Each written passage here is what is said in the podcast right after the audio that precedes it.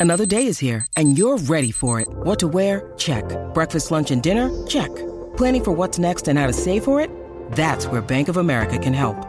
For your financial to-dos, Bank of America has experts ready to help get you closer to your goals. Get started at one of our local financial centers or 24-7 in our mobile banking app. Find a location near you at bankofamerica.com slash talk to us. What would you like the power to do? Mobile banking requires downloading the app and is only available for select devices. Message and data rates may apply. Bank of America and a member FDIC. When you need mealtime inspiration, it's worth shopping Kroger, where you'll find over 30,000 mouthwatering choices that excite your inner foodie. And no matter what tasty choice you make, you'll enjoy our everyday low prices, plus extra ways to save, like digital coupons worth over $600 each week. You can also save up to $1 off per gallon at the pump with fuel points. More savings and more inspiring flavors make shopping Kroger worth it every time. Kroger, fresh for everyone. Fuel restrictions apply. It's time to roll out the red carpet for, well, new carpet. Right now at the Home Depot, choose from hundreds of styles and colors from top brands. Plus, get free installation. So, whether you want to brighten up your bedroom, add a little more cushion to your living room, or, yes, add some VIP flair to your hallway, you can get the perfect carpet to match your mood with free installation from the Home Depot. How doers get more done. Minimum purchase of $4.99. Exclusions apply. U.S. only. See store for details.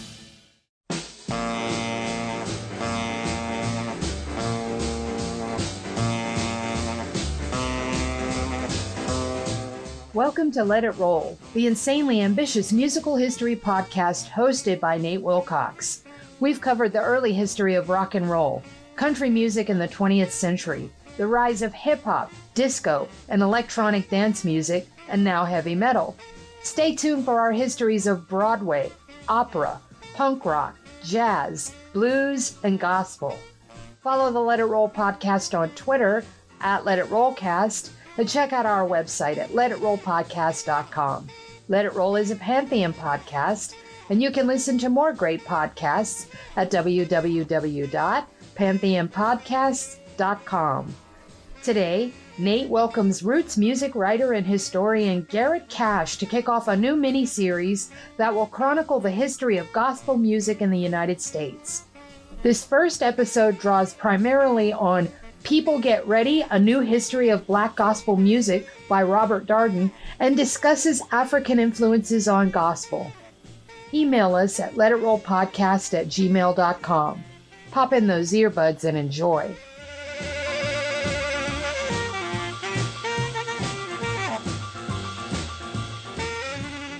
It's time to let it roll, or should I say, holy roll. Today we're kicking off a new series. I'm working with Garrett Cash on a history of gospel music, which is one of the most ambitious things we've done on the show. Garrett, welcome back, or welcome. We taped an episode before, but it's going to air later.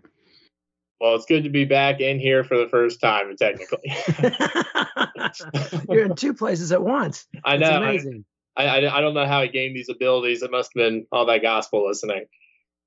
It does bring a certain magic uh, to yes. the air, and and this, yeah, without a doubt, this is some of the heaviest stuff we've dealt with. It's very difficult for multiple reasons. One, it's not something that I grew up listening to. Unfortunately, not my culture, um, which is a loss. My church was very anodyne. It, it, was less a place of worship than a building you went to sometimes, and that was mm. definitely to my detriment growing up. I went to other churches that were a bit more enthused, but none of them were, had the full full on uh, black gospel experience. Right. My my experience growing up was my uh, father and mother were both big fans of uh, Christian alternative music in the ah. uh, 80s and 90s. So they liked bands like the 77s, Daniel Amos, Adam Again, etc.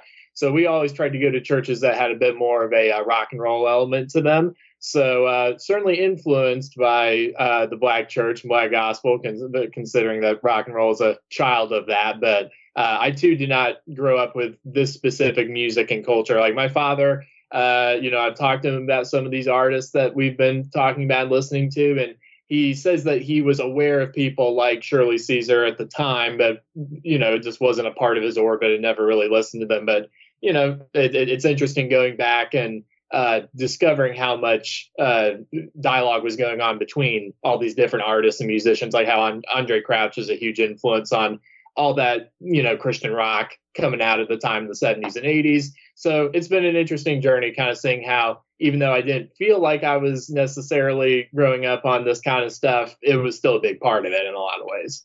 Yeah, absolutely. And and my mom used to have Mahalia Jackson albums that we would listen to, you know, right next to her new Christy Minstrels albums and her Henry Mancini albums and her Time Life classical music um, series. And so that sounds like a Goodwill record dig right there. she was a one woman Goodwill record dig and had a beautiful book bookcase with all that stuff in it. And so, you know, I grew up on Mahalia for sure, but Mahalia was like a prestige listen for my parents. I got the feeling. You know, she was on Columbia Records. You'd see her on the on the the, the A list TV shows, you know, and she was on something that was an event and it's really interesting, and we'll talk about this later. You know, Mahalia actually come from a very earthy strain of of the black church, and and had to fight a lot of resistance within the black church um, to bring her music to life, and and then she's catapulted into this American kind of on beyond pop. She wasn't ever really pop, but she broke out into the bigger culture. I mean, people who like my uncle and aunt who were my uncle was a little more serious about his music, so he had a lot of like Frank Sinatra records and jazz records and Count Basie and stuff. But he'd have his Mahalia Jackson in there too. So it was, you know, kind of an interesting background. But that's just one reason that it's difficult. Another reason that it's difficult is so much the origins of the stuff that we're going to be talking about. Anything before, say, 1890 for sure gets really difficult to track historically because there wasn't music being recorded. They invented the recording machines in the 1870s, but nobody really turned to recording music seriously until the 1890s. And black folks couldn't even hardly get a look in until the 1920s. So you're getting into un, unrecorded history, and there's not a lot of written history. Slaves were being so systematically oppressed in the United States, and we'll talk about what a heinous system chattel slavery was.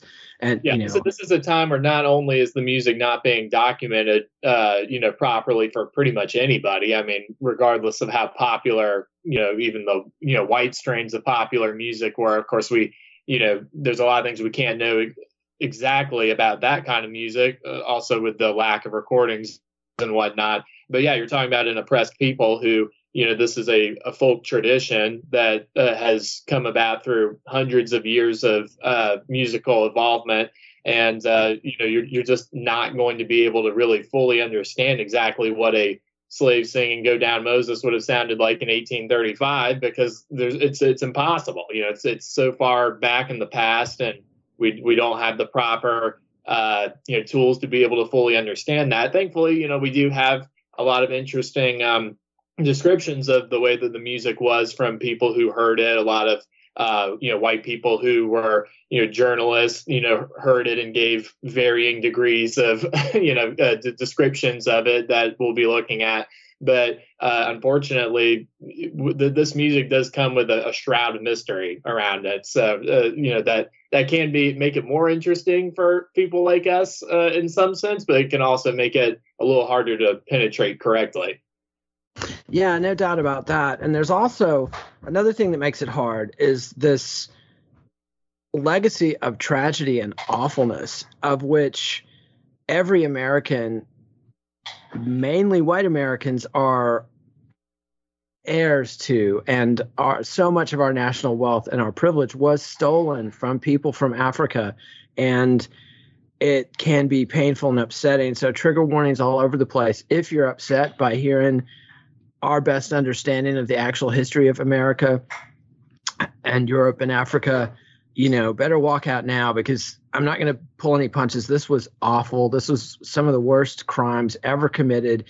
They haven't stopped. We've gotten better, obviously, after the civil rights movement.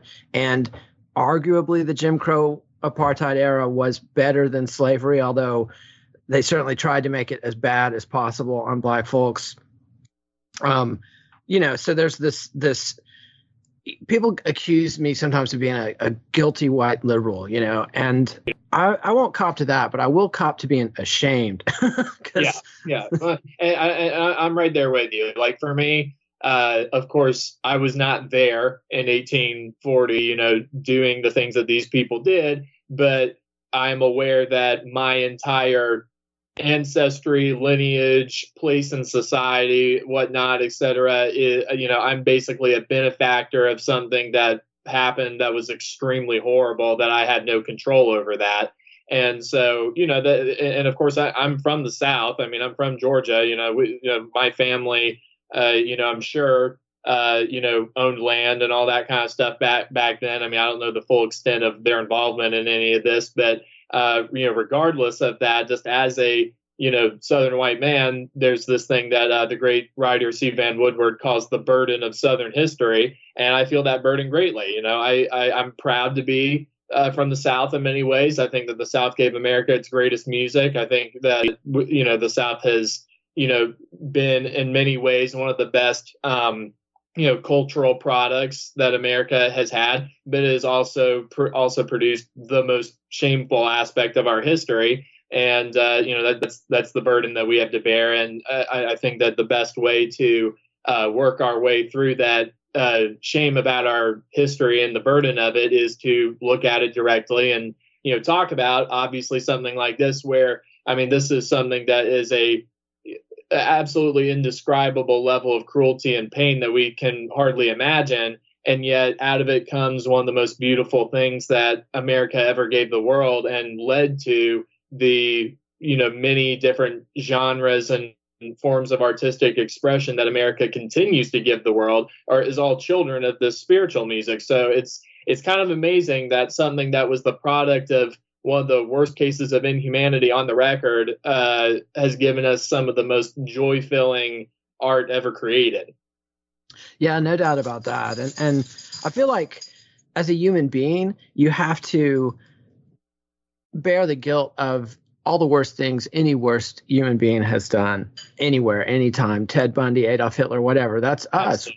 You know, we did that. That's in in us. Anybody yeah. could fall to those levels and do those horrible things. So everybody's got to check themselves at all times. Like, am I turning into a monster? Steph's telling me I got a cue though. So let's hear our first song.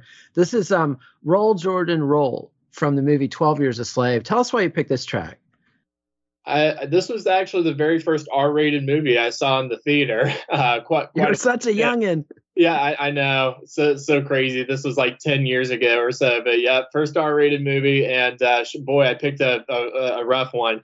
Um, but I, I, just thought that this moment in the movie was such a powerful moment because uh, I don't want to spoil anything about the movie for someone who hasn't seen it. But the main character Solomon is a, a man who lived in the North and was kidnapped into slavery from the North. He was not a coastal slave in the sense, you know, he was an Amer- living in America in the North and was kidnapped down to the South. And uh, the movie basically describes his journey in trying to escape his slavery.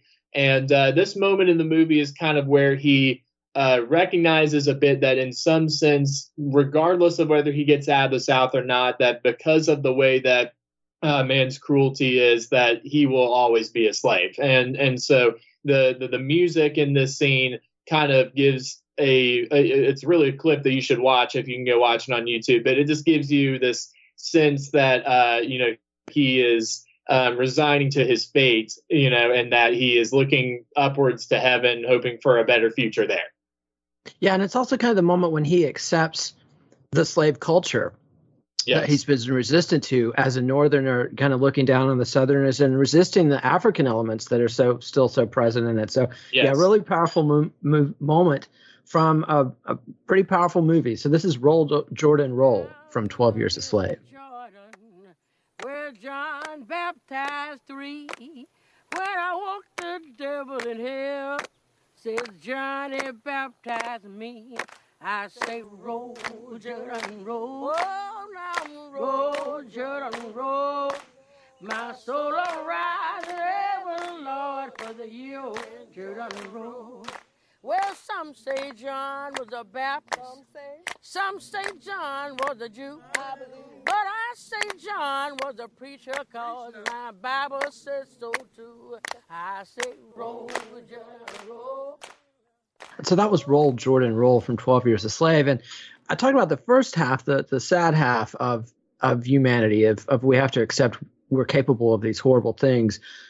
At the same time, and I hope it's not uh, uh, impertinent of me to say to also take credit for great things that are accomplished. And when I hear beautiful gospel music and feel its power, and I've attended gospel services, and and when you feel that, and when you're welcomed into a black church, and I've never been to a black church that wasn't extremely welcoming, um, you can take joy and pride in in you know I'm a human being, and human beings can do this, and that's um, that's what it's all about to me. And this is, to me, this is American family. You know, the African American, Anglo Americans, we're in this by blood. We've been in this together for a long time, and we need to pull together and accept each other as family in in every sense of the word. Yes. And you know, so that's kind of what we're working on here is just celebrating our family and uh and this incredible music. And and you know, the book we're going to be using for this episode and probably the next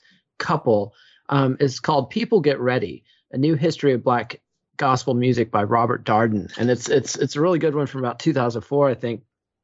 And one of his arguments is, you know, why study this stuff? And the first thing he points out is that you know the spiritual, and his book's mostly about gospel, but it starts with the spiritual and we'll get into those distinctions in a minute but it's it's not only the root of gospel it's a key source for blues jazz rhythm and blues rock and roll soul hip hop and house music which is like everything.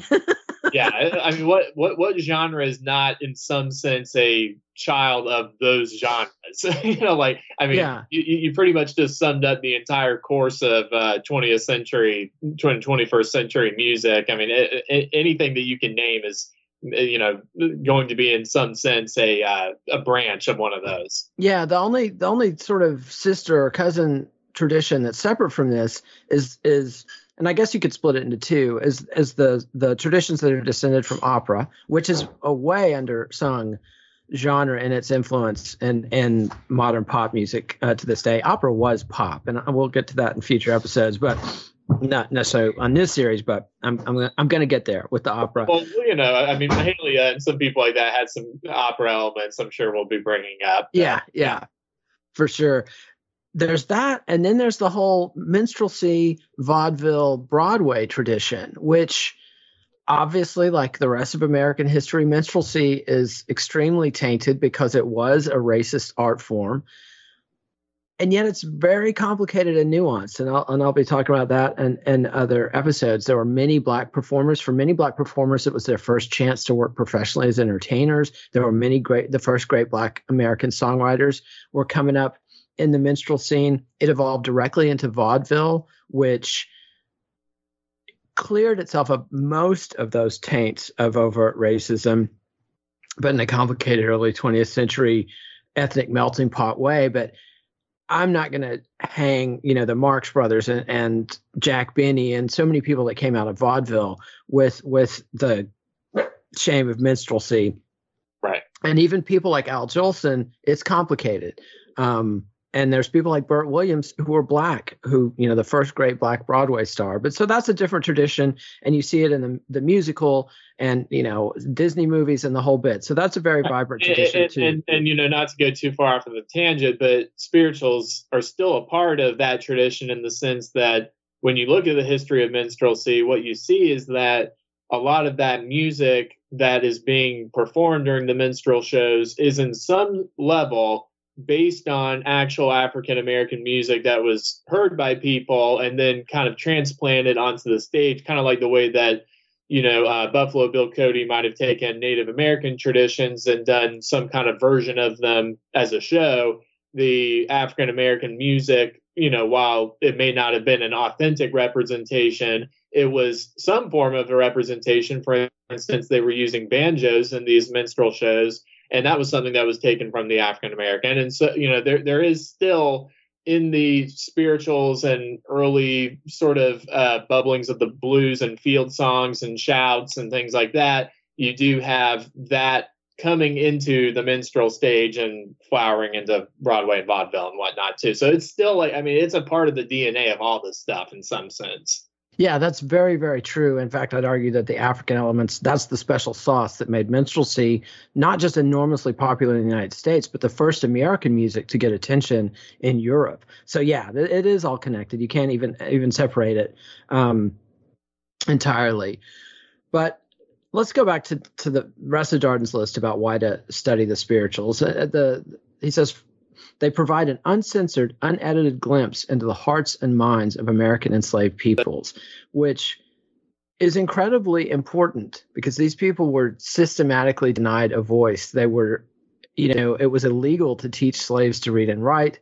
Some some did learn, some some were taught, but you know, there was a systematic destruction of culture and this as part of the systematic denial of humanity. Because if you're going to do something as horrible as impose chattel slavery on people you've you know people tend to create these excuses and rationalizations in their head and de- dehumanizing uh, the victims is is a key part of that. And I, I also want to mention American chattel slavery was absolutely qualitatively worse than any other form of slavery that had been practiced in human history. we we've had slavery throughout human history, but this idea of a race based perpetual chattel slavery was not something you saw in Africa, not something you saw in Arabia, not something you saw in ancient Rome, ancient Greece, ancient Egypt, ancient India, ancient China, anywhere. This was a uniquely awful thing that evolved in the modern era modern meaning post Renaissance era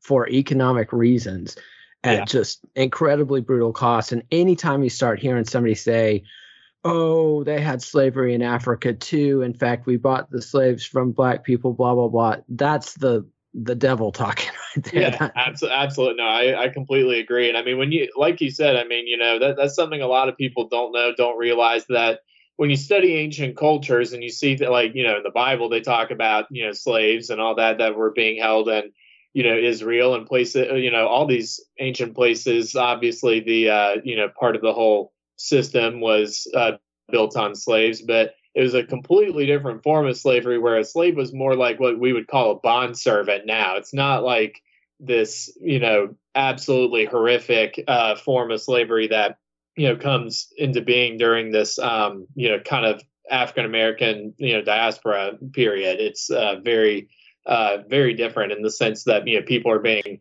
torn from their home, torn apart from their loved ones, you know, uh, forced to work to to the death, you know, being beaten and you know, I mean, it's you know, it's far, far, you know, off the deep end compared to the stuff that had come before. This is yeah. This this is like you know we, we we went from you know okay maybe we are jealous of you know our Jewish neighbors for how successful they are financially to the Holocaust. That kind of a jump. Yeah like yeah. really really bad. Yeah extremely bad. And obviously there was brutality in every form of slavery but it wasn't generational. It wasn't you're a non-person and your children are non-people and they're going to be owned into perpetuity. You know in the bible uh, you know, you you uh, have have slaves that rise to be advisors to the pharaohs. You you read about so so many Greek Greeks that you know become uh, wealthy, you know, and freed freed from slavery and become members of society and everything. That was not in chattel slavery. But it's time to cue again, and this is um, "Swing Low, Sweet Chariot" by the Plantation Singers. Tell us why you picked this one.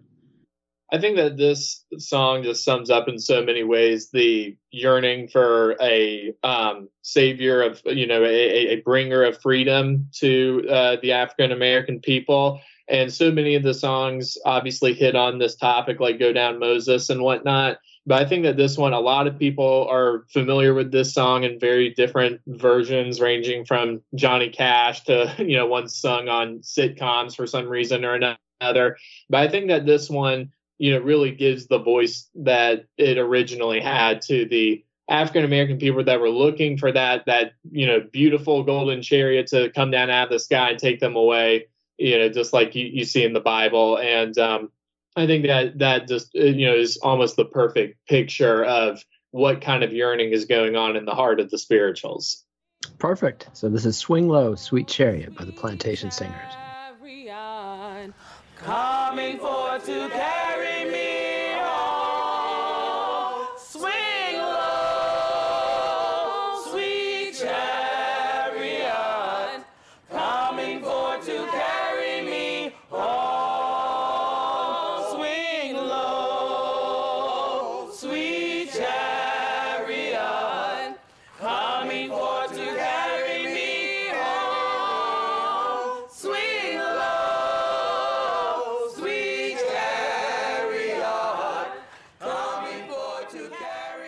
And that was Swing Low, Sweet Chariot by the Plantation Singers. And I feel like we're kind of talking about issues and somebody's probably going get to the music get to the music. We will get to the music and we'll get to the music in depth but we have to put it in this social context because you just have to. It's it's unavoidable um, in this context. And so darden's point about the value of the spirituals because this is really the only record these people left us is their songs and these were communally written songs frequently they um, also and we'll talk a little bit more in detail about the conversion process of of how the slaves were introduced to Christianity and how some of them adopted it.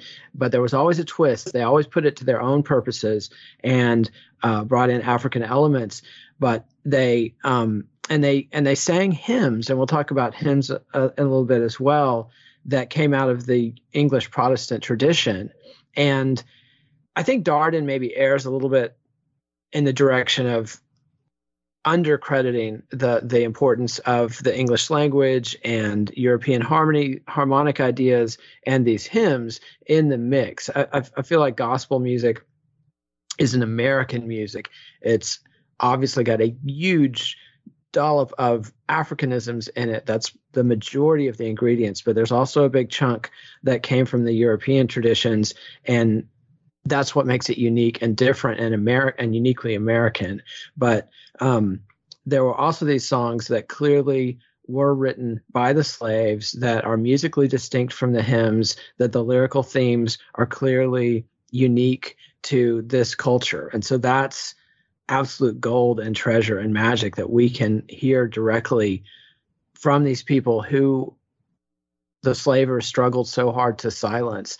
And culturally, the slavers lost so big time it's not even funny. The the slaves won the the free people won.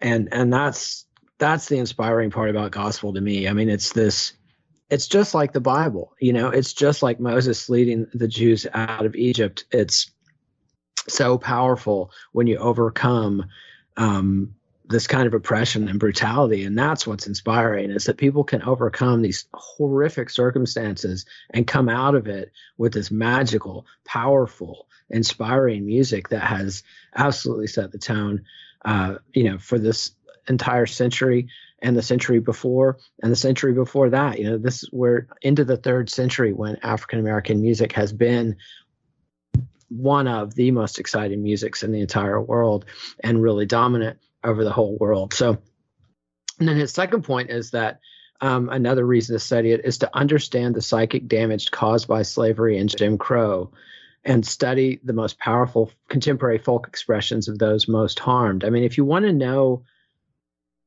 how bad something was or, or what something was really like, listen to the people who suffered from it and who were inflicted on it, had it inflicted on them, and you know that this this is it. And that that's a powerful lesson to just shut up and listen and and try to understand. And then the third point he says is to truly understand american music you have to understand the spirituals and gospel. And he quotes the great czech composer dvorak who was really prescient in the late 19th century he he had incorporated folk musics of his people into his music and, and other composers like liszt and Others had done that as well. And he came to America and zeroed in on the, the, the Negro melodies, as he called it. And he said, In the Negro melodies in America, I discover all that is needed for a great and noble school of music. This must be the real foundation of any serious and original school of American composition. And he was so right. He had no idea that the whole composer orchestra tradition was going to be um, bypassed early in the 20th century and that this pop and folk traditions were going to be the dominant source. But I don't think you can deny that America has produced a great and noble school of music. It, and Dvorak was absolutely right. This is where it came from. It came from this infusion of African musical ideas and culture into this uh, English Anglo Anglo American culture and that that combination absolutely you know you can't overstate the importance of this absolutely and uh I like the um, quote that Darden gives too from John Lee Hooker, where he says, um, "The blues come from spirituals; they're the background of all music." And it, it's just amazing how this genre, this uh, you know folk expression and tradition, really becomes the entire core of American music. And it's unfortunate to me that I mean we you know and this is a perfect time for this series to start uh, because we're recording this at least during Black History Month, and uh, I, I think that it's just amazing to think that you know what has happened here is that you know African Americans have you know been uh, at first aliens to America have been transported and you know thrown into this land you know against their will, and instead of you know all the different ways that that could have gone from there where they are continued to be alienated or you know go like just leave or you know hate it you know all, all the various things that you know responses that you could have um, they continue to you know flourish their own personal expression and creativity to the point that it creates a tradition that becomes a um, completely integral part to the explosion of popular music in the 20th century that we see, and how beautiful that is that um, you know facing this suffering and hardship rather than uh, just you know kowtowing, bow, bowing down to it, they and and and letting themselves be steamrolled.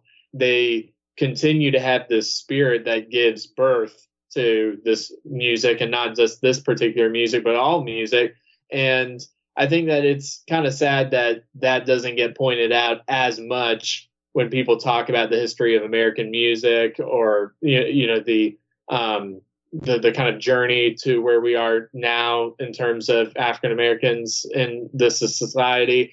And uh, I think that this is one of the greatest achievements uh, of, of, theirs and of America's in general. I mean, you know, like I think uh, like it was Ken Burns that said that the things that America will be remembered for is the Constitution, jazz, and baseball. Which uh, I throw the spirituals in there, you know, in that in that discussion. I think that it's uh, something that is that important that it, it you know, there is no jazz without the spirituals and what absolutely thing comes from it. You know, if you're gonna talk, if you're gonna throw music in there, I say throw the spirituals in there. So yeah. you know, the, this is where we get the foundational elements of all American music, and I know we're going to talk more about the particulars, but I mean, you have improvisation comes from this. You have call and response. You have blue notes. You have the the rhythm of African music. I mean, without all those things, where is rock and roll and pop and uh, you know new wave punk anything? You know the the girl group music, whatever. Like you, this music can't exist without improvisation, call and response, rhythm, etc. Um, you know, one, one of the, the main characteristics of it is improvisation, which is where jazz comes from. So I think that if people really care at all about discovering the uh, roots of the music that you listen to, this is really the place to start. Yeah, absolutely. And let's take a quick break from our sponsor, and we come back, we'll talk a little bit more about gospel's African roots. And yeah, you touched on improvisation and and Darden has like four elements that he he calls the foundational elements of authentic American music, and improvisation is one. And you got to keep in mind that is such a break from the European tradition. The composers, you know, Mozart and Chopin and others, improvisation was definitely a part of their mix and their creative process. And, you know, people that went to see Franz Liszt play, which was, you know, this huge pop phenomenon in um, Europe, would watch him improvise. But at the same time, the music was written down for orchestras, and the, and the improvisation was systematically sort of squeezed out of it. By the time you get to a symphony orchestra, there's no room to improvise. You know, you have to play the notes as written. I mean, they, they obviously put their own interpretation into it, but there's nothing like what you see with Louis Armstrong or Jimi Hendrix, for that matter, where somebody is allowed to just go and and you know here's 16 bars do whatever you want just come back in, you know, wrap it up on, time. That's that's a uniquely uh, African thing, and they talk about the lyrical improvisation. You know, European explorers that went to to Africa explorers slash exploiters that went to Africa documented how the African people that they interacted with would make up songs about everything that happened as it happened. And the Europeans were just amazed by this. I mean, it's one thing to see somebody improvising piano notes, but somebody else who's making up a story in a song with lyrics. And this is something you see, you know, Lightnin' Hopkins famously did that. I think the first time Chris Strachwitz of Arhoolie Records saw him playing in a club. He starts singing about, you know, this white guy who's coming to see him play. And that has been a key element. You see it in hip hop with freestyles. And so that's, you know, this this unique element. And then there's the call and response element. And this is something else where, you know, Darden talks about how in Africa, there's no separation of performer and audience. Music is a way for people to come together, not for a way for people to sort themselves into a hierarchy. And so, you know, Europe had been through the whole feudal uh, imposition, and and there's a lot of sort of historical scars on the European people and you know they built it into a virtue. They built these these very formal edifices and and and i'm not trying to knock european music at all. I, I think western european music is is one of the great triumphs in human history.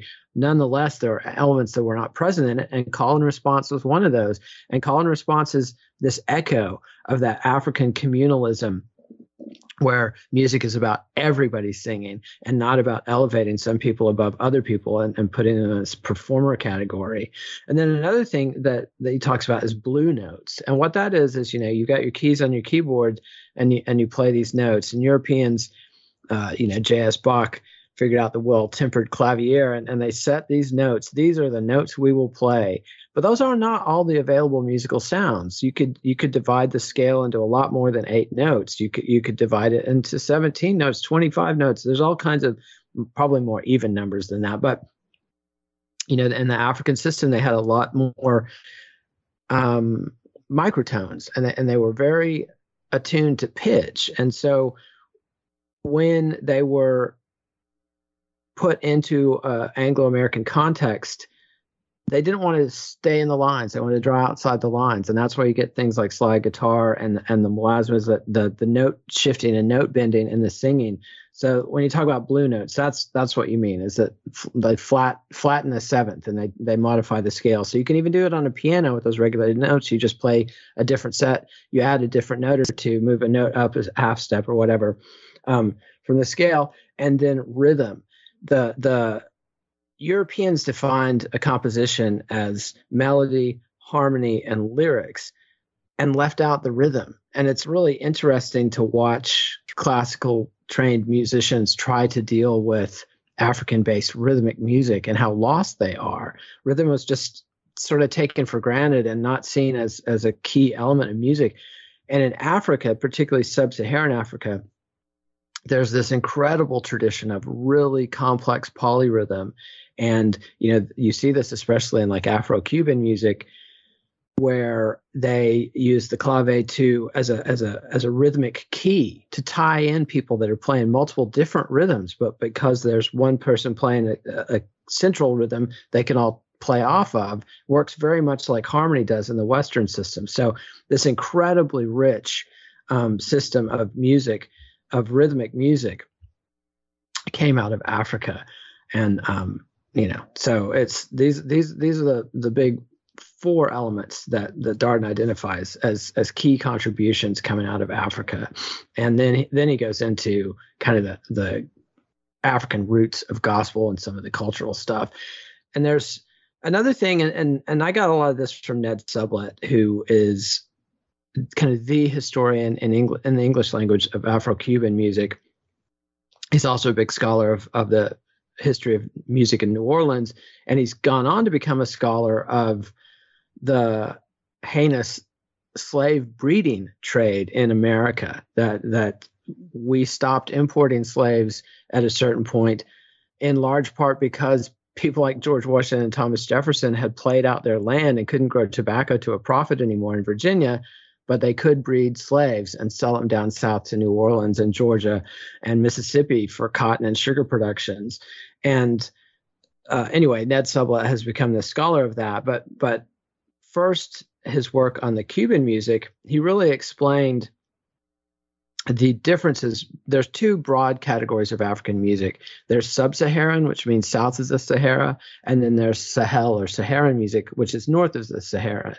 And we're mostly going to be talking about sub-Saharan music in this because that's where most of the slaves came from. That's where the polyrhythm uh, music came from. But I want to sh- kind of give a shout out to the music from north of the Sahara that Darden I think kind of undersells a little bit because Sublette says that that's where the swing element and where the blue notes kind of came from that that and if you listen to arabic music you can hear it or indian music too that that, that these tangy blue notes kind of came from that. Also the tradition of the uh, singer with a string instrument doing story songs the griot. That's that's that's something from north africa as well. And Sublette argues that north american slaves had more of that influence because the Spanish, having liberated themselves from Muslim African conquerors and for the late 1400s, were just refused to have any slave that had any Islamic culture. They didn't want any part of that. They were afraid of that, and they um, banned it so that they more of those folks were sent up here. And it's time to cue our next song, and this is this is a jubilee. This is "Oh Mary, Don't You Weep, Don't You Mourn" by the Fisk Jubilee Singers. Tell us just a little bit about the Fisk Jubilee Singers and why you picked this track. Uh, we're going to get a lot more into it, but basically, Fisk Jubilee Singers were kind of the first popularizers of Jubilee music in America, uh, or uh, spiritual music, I mean, in America, because what they did was they took what were these kind of inchoate uh, spiritual songs that maybe had varying versions or uh, different lyrics. You know, these were songs that you know a lot of times had codes in them. There, there was all sort of variations to them, and they sort of took uh, these versions that they could then sing to people who had never heard it before, mainly white audiences, and tour the music in such a way where they sort of smoothed out the rough edges of the uh, folk elements of spiritual music and turned it into an almost semi-classical form. And so they're singing these spiritual songs in a way that has a lot more of these european song tradition elements to it where there's not as much improv- improvisation. Uh, the lyrics are a lot more set in stone. They're not necessarily improvised uh, on the spot like we've been talking about.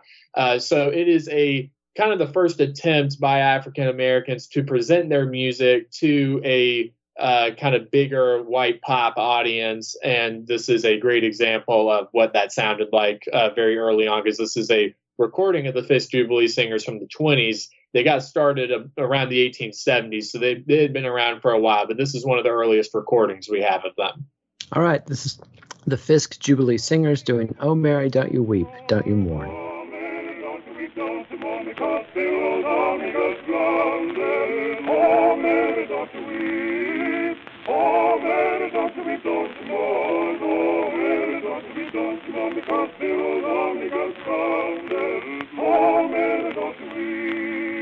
Don't know what my mother wants to stay here for. Just a word no friend to hug. Because the old lonely got grounded. Oh, Mary, don't you weep. Oh, don't you weep, don't. Oh, don't you weep, don't. Because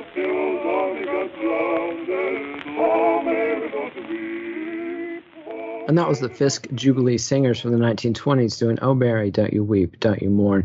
Yeah, and beautiful stuff. And you can hear that they were making this conscious effort to assimilate and there's a certain amount of controversy in that there's a, there's been conflicts within the African American community about how to preserve their music, how much to try to adapt, how much to try to sort of impress white people with, hey, we can do your music as well as you, which many African American performers have succeeded at and, and made it in the classical uh, music business. And people like Paul Robeson and others obviously showed, yeah, we can do this, we can do anything. Um, but there's this other tradition, like I was talking about with Mahalia Jackson, that kind of goes back more uh, to the ring shouts and, and, the and the the slave and African culture in a less filtered form. But I, I want to give the Fisk Jubilee Singers just a huge shout out because they were the first non-minstrel performers black performers to make it as professionals on the stage. And they played for queen victoria. They toured europe. They were a big big deal. So you know um, major shout out to them and they were trying to accomplish something specific and they did. So even though it's not necessarily the main tradition that we're going to be following jubilee is a very important part of this history. But now let's start talking about the sub-saharan music because um, this is where it really gets fascinating. And and one thing that, that I learned in this that really surprised me because Africa is one of the most diverse continents on earth. There's more language families on Africa than everywhere else on the earth combined. There's more genetic diversity in Africa than there is in any other continent. So I was really surprised to learn that music scholars who study different types of sub Saharan music find that there's overwhelming commonality. This guy, Alan Lomax, who's most famous as uh, a documenter of American music. He and his father, John Lomax, traveled the country. They, they went to prisons and uh, plantations and documented, you know, blues singers and country singers and gospel singers and tried to document authentic American folk music. But he also had this theory called cantometrics, which was an attempt to objectively analyze music and look for commonalities, look for identify certain musical traits, rate them on a scale, and then you could use that to compare, say, you know, the music of a certain tribe in Africa with the music of a certain plantation in America and see how they compare. And this has been controversial in the ethnomusical field, but I kind of I'm kind of with Ted Gioia in that in believing that there are these commonalities. Anthropologists for a long time have wanted to n- deny that there are these commonalities, and you have to speak of every single culture as a completely unique entity. I don't think that's quite true. And and Lomax's cantometrics um, alleged to prove or attempt to prove or they did the analysis and this is what they found using their methods. And they said lomax said the main traditions of afro-american song especially the old-time spiritual are derived from the main sub-saharan african song style model and africa is seen to be the most homogenous song style area in the world. So this musical culture that developed in sub-saharan africa was so powerful it communicated across these literally unbridgeable gulfs. There are places in Africa where you know you can have people living in one valley and the people in the next valley over literally cannot communicate with each other because of geographic and physical obstacles, poisonous thorns, dangerous animals, rough terrain, etc. So that you have people evolving these very distinct cultures very close together because they can't communicate.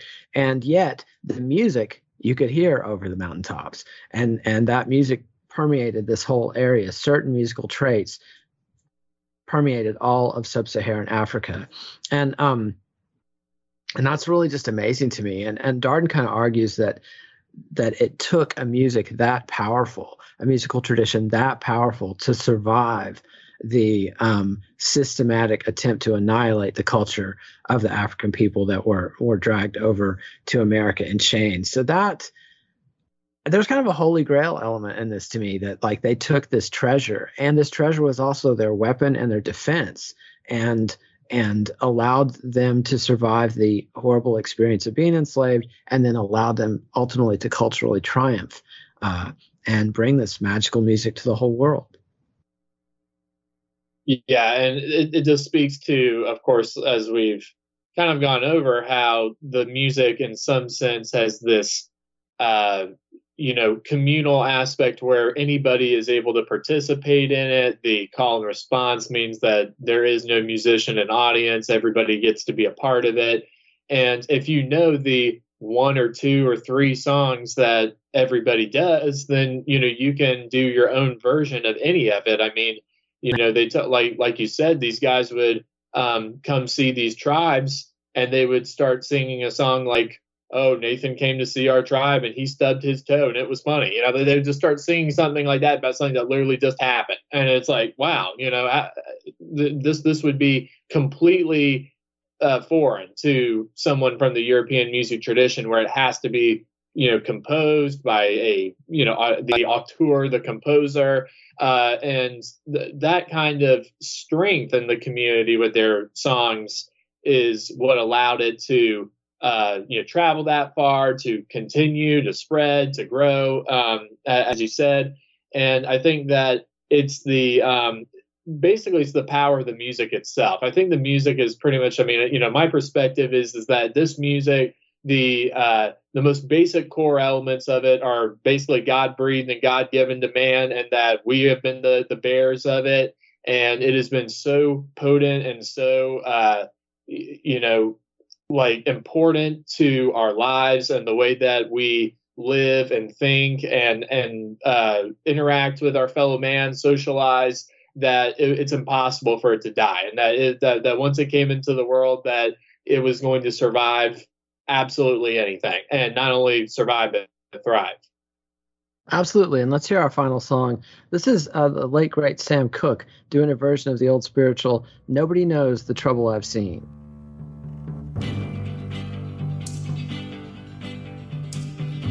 Nobody knows the trouble that I've seen.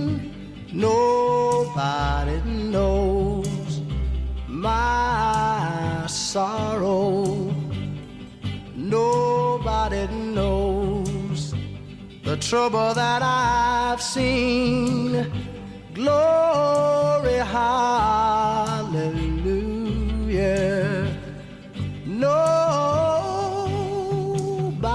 knows. And that was Sam Cooke doing the old spiritual. Nobody knows the trouble I've seen. Why'd you pick that particular recording? It's from the album that Sam Cooke did called Night Beat, which is one of his greatest recordings, in my opinion. It's a kind of a low key recording compared to most of the uh, work that he had done for RCA Victor. He was kind of in a mold where he was being produced uh, a little bit more like a pop uh, artist. You know, his music was made a little bit more with white audiences in mind. Uh, at this point, because soul music is kind of not quite the force that it will be once uh, Sam dies. Uh, so there's not a whole lot of uh, recordings that we have of Sam in a little bit more of a low key, more intimate setting. And that album does a really great job of uh, showing a lot of his musical uh, influences and taste. And I think that that song represents on the album this uh, knowledge of his coming from the gospel and spiritual tradition. Of course, Sam Cooke was primarily known as and successful as a gospel singer prior to his transition to pop.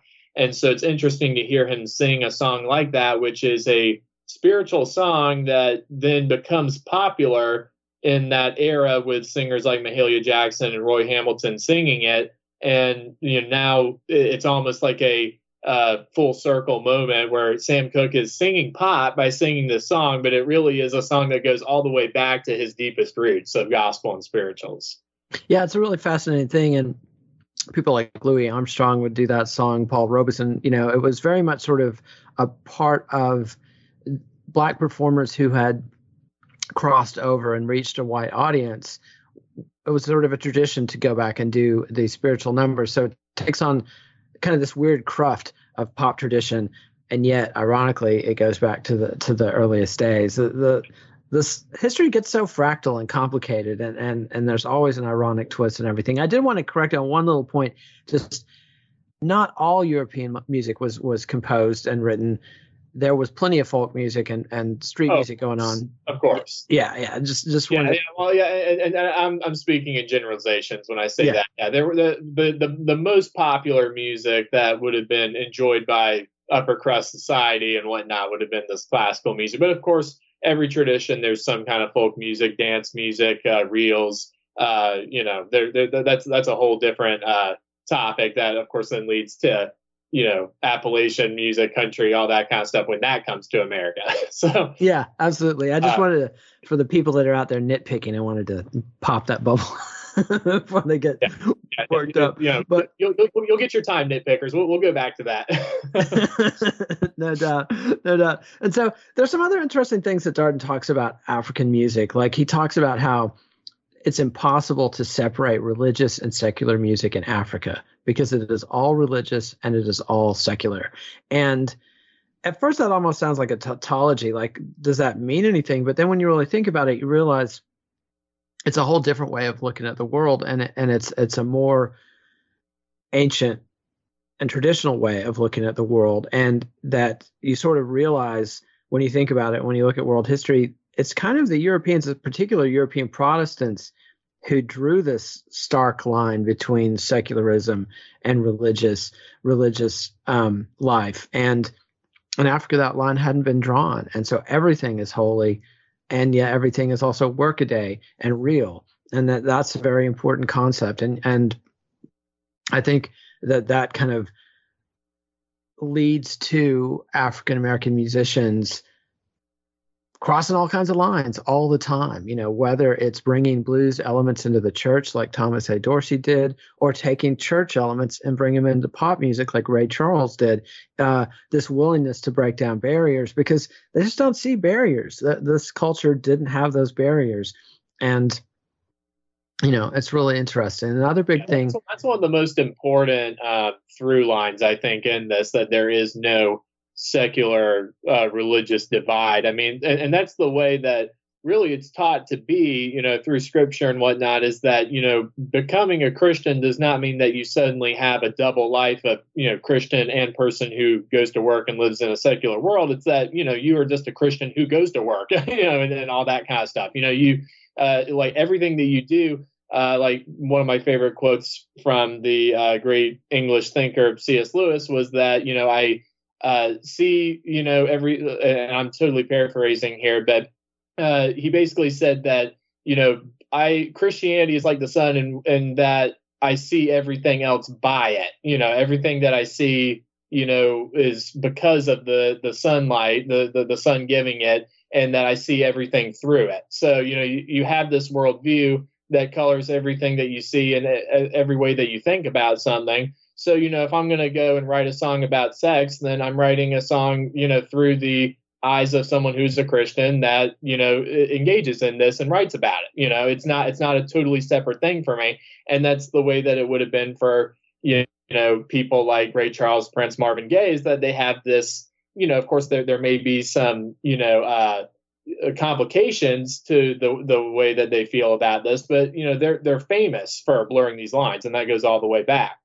Yeah, absolutely. And I think it's something that they were introduced to in America, this split of secular and religious. And you we're going to see it through the history of this music because spiritual spawn not only gospel, but they spawn the blues. And and gospel and the blues have this weird relationship. It's very much like sort of Cain and Abel because a lot of folks viewed the blues as some sort of evil music that needed to be kept out of the church and yet they couldn't people like thomas dorsey keep bringing these blues elements into it and um but this manichaeism this this duality this good bad uh, split is a very european kind of thing and or mono it goes back to to to the religions of the Mediterranean, you know, Manichaeism right. and, and Zoroastrianism and Christianity all all have that thread.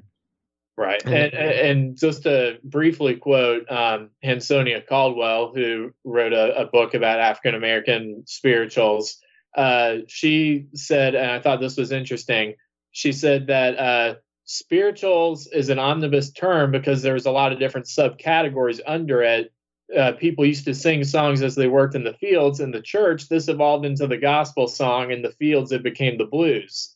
So she's kind of saying that this is really the same thing. It's just where you sing it. Dep- you know what what it is depends on where you're singing it. you know, is it yeah. singing it in the fields? Okay, it's blues. Are you singing in the church? Well, now it's gospel. yep, that's that's a pretty good rule of thumb uh, yeah. uh, for sure. And another thing, um, Darden quotes this guy Samuel Floyd saying that the aim of African music has always been to translate the experiences of life and the spiritual worlds into sound, enhancing and celebrating life thereby. And yeah, that's that's why you see this music documenting so many sort of quotidian elements of life that other people had felt weren't worth documenting or some people felt weren't worthy of being documented but but the african musical tradition was broad enough to encompass kind of a really wide range of experiences. And he also points out there's few songs without words in the sub-Saharan African music tradition. So even though they've got this super rich, super complicated polyrhythm sort of drum orchestra thing going on, um, they rarely had just instrumental features. So something like jazz that evolved into long instrumental features that's very much sort of coming from the European tradition because it was it was not common uh, for African music, particularly sub-Saharan African music, to be purely instrumental. And then we get into the rhythm, which is absolutely like I was just saying, the secret sauce of of sub-Saharan African music, a strong emphasis on percussion instruments. And Darden says the essence of African music is rhythmic tension. And by that we mean polyrhythm. And polyrhythm means multiple rhythms playing at the same time. You might have somebody playing on a three count, playing with somebody who's playing on a two count or a four count. But you know, you do the math and you find the common denominators, and those can fit together. So what and, you're uh, saying is that we can thank African music for Trout Mask replica. I think you have to, yes. without a doubt, without a doubt. You My favorite gospel album. Captain Beefheart was definitely a student of you know especially jazz and blues, but but also gospel and and yeah, put his own his own twist on it. But yeah. the other thing that that you can't separate in African music is that dance was always part of the music. And that's something that sort of had been crushed out of Europeans a long time ago. The Catholic Church has a long history of not approving of dance and physical expression, and that never happened to Africans. And and you know, the, there's the, the, the sort of racist stereotype that white people can't dance and all black people can dance, which you know, I know plenty of white people can dance like Fred Astaire and Gene Kelly, et cetera. And I know sadly some black folks who can't dance any better than I can. But, you know, as a rule, it just comes easier to, to folks of African descent because they never had that crushed out of them. Music and dance were always connected. And it was also always connected to their spirituality. Sterling Stuckey has a quote that Darden throws out there for the African, dance was primarily devotional, like a prayer. And um, I think that's really hugely important. And, you know, one of these tensions between the dominant Anglo culture in America and, and the sort of uh, subversive African culture elements has been this notion that black music is too unrestrained or it's too sexual and these these are bad things but so much of that is just in how you perceive it and how what the con- context and connotations are when African people dance in a sexual way, they're celebrating life. They're celebrating fertility. Yes. And that they're not they don't have this shame tradition that has come uh, down to us from Christianity. And it's just a joyous expression of life. And, and so that and, and, this is, you know, two two things that have been uh, very odd traditions to come from European Christianity is uh, you know dancing is not good and uh, you know sex you know is not good in some sense uh, and and and this is something that you know always I find strange when you actually go and read scripture. I mean you know there's did you know there's a whole book in the Bible that is about the joy of sex. It's called Song of Solomon. Of course. The, the, I mean, the entire thing, like the whole purpose of that book is how great sex is uh, I, I, think that pretty much anybody you know who would sub- subscribe to that kind of you know very very uptight kind of mindset you know in the in the European world would would have found that book scandalous and yet it was on their shelf uh, and yep. and, and you know you have lots of dancing in scripture I mean you know uh, one of the most famous examples is David, who you know danced unashamedly before the Lord. Uh, you know, basically like a crazy man is kind of how it's described. Like people kind of thought he was crazy when he was doing it, and uh, you know that that kind of spirit I see a lot more in this African tradition. You know, because they embrace these aspects, and I think that you know, like one of the things that talks about in Scripture too is that uh, you know, God does not like uh, fake worship. He doesn't like it when you, you know, just kind of put your hands up in the air and you're pretending like you're worshiping Him just to look good or whatever. Like He wants you to really mean it. Like He He would rather you like do less and actually mean it than do more and not really mean it. And I think that you know this kind of tradition of you know really letting loose and dancing and praising and celebrating all the good things He's given, whether it's food or you know sex or whatever that you know that's the thing that's going to you know please him more because uh, you know you really mean it and you're really expressing that. And um, I, I love the idea that dance is you know worship because you know I, I fully subscribe to that. I think that you know uh, when when people you know dance for God, that that's just as much worship as anything.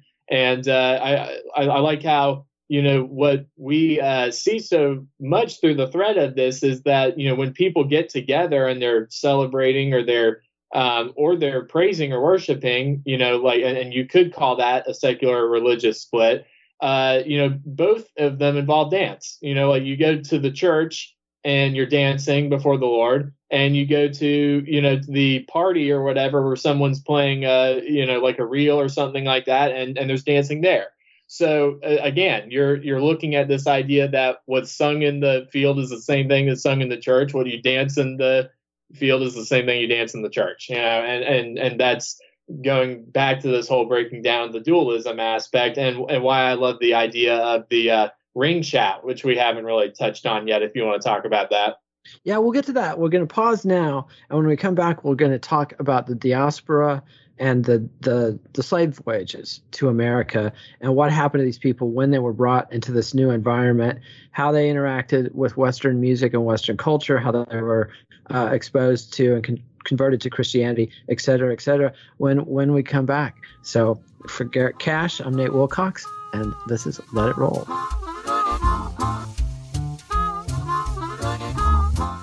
Keeping your feet warm, dry, and comfortable is top priority with people from all walks of life. Boltfoot.com features 100% American made socks with a wide array of styles so even the most discerning sock connoisseur can find their perfect pair. Nate wears Boltfoot socks on his tiny little feet when recording because they keep his toesies cozy. The best part is, that 5% of all proceeds are donated to charities for veterans. Boldfoot.com. Grown here, sewn here.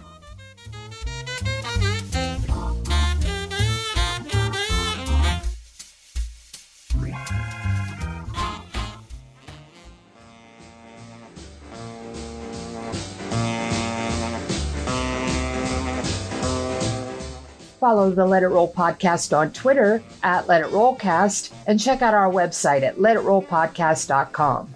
Next week, Nate and Garrett return to continue the discussion of gospel in America with a look at the origins of the spiritual.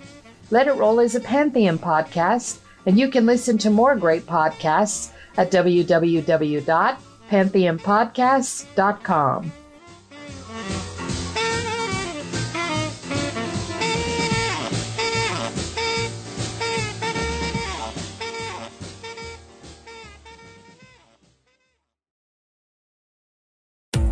time to roll out the red carpet for, well, new carpet.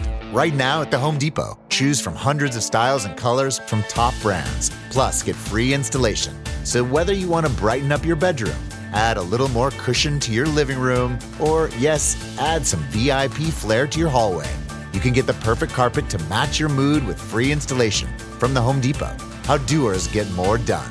Minimum purchase of $4.99. Exclusions apply. U.S. only. See store for details. It's NFL draft season, and that means it's time to start thinking about fantasy football. FantasyPoints.com features industry leading experts and prognosticators using proprietary hand charted data to help you score more fantasy points. FantasyPoints.com is the place to go for whatever kind of fantasy football you play. Whether you play fantasy football, daily fantasy sports, or do a little bit of everything, Fantasy Points has the meticulously researched content to guide you to victory. And why wait for the fall? Fantasy Points also covers the new spring football league, the UFL. Join the guru, John Hansen, Scott Barrett, Joe Dolan, and other massive names in the fantasy football universe with an exclusive offer. Use code Pantheon for 15% off any fantasy points package, including the all in package, with access to every article, tool, and data nugget that Fantasy Points has to offer. That's fantasypoints.com and code Pantheon for 15% off at Fantasy Points. Fantasypoints.com. Code Pantheon. Score more fantasy points.